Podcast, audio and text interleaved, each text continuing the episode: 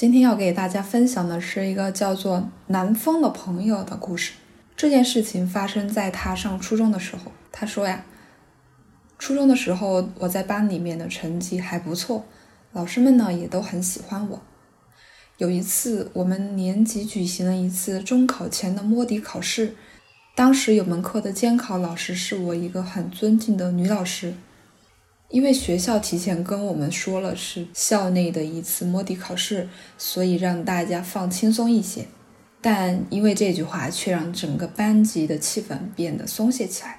大家如果没有做过弊，也见过别人作弊吧。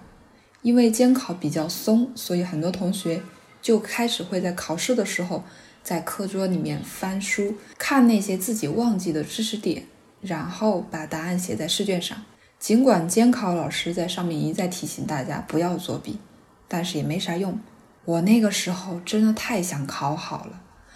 而可恶的是那些卷子上的知识点偏偏熟悉题目却忘记了答案。那时候被利益熏心的我顾不得太多，趁老师不注意，悄悄地从桌下拿出了书，放在我的卷子下面，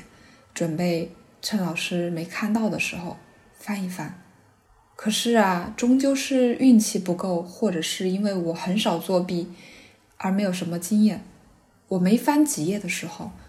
就被老师看到了。我那时候和老师对视的瞬间，我羞愧的脸都红到脖子根了，那一刻恨不得找个地缝就钻进去。因为平时这个老师很器重我，我成绩也名列前茅，但是我却做出了这样表现我很强虚荣心的事情。我本以为他会强烈的谴责我，但他没有点我的名，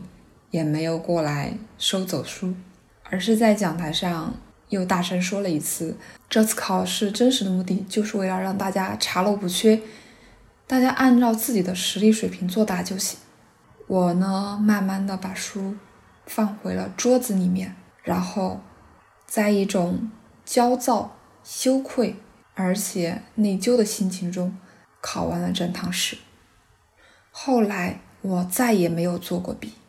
因为这种感觉对我来说太难受了。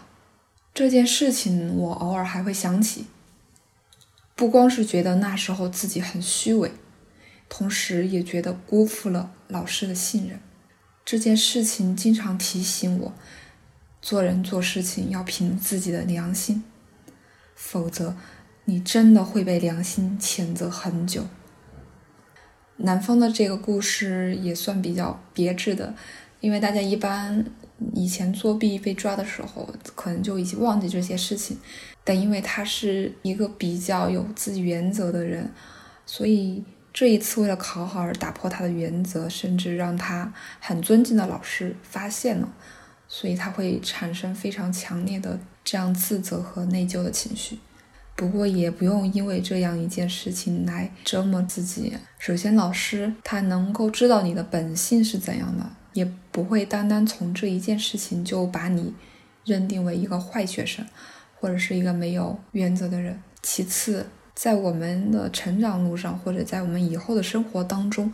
我们很多事情判断的依据或者原则是会从以往的一些经验中去看的，所以也就是以前我们犯的一些错或者我们吃的一些亏，能够让我们未来的路走得更加符合自己的期望。希望你也能尽快释怀这件事情。好了，本期的故事就先分享到这里。如果你也有想投稿的那些让你破防的时刻，欢迎给我留言。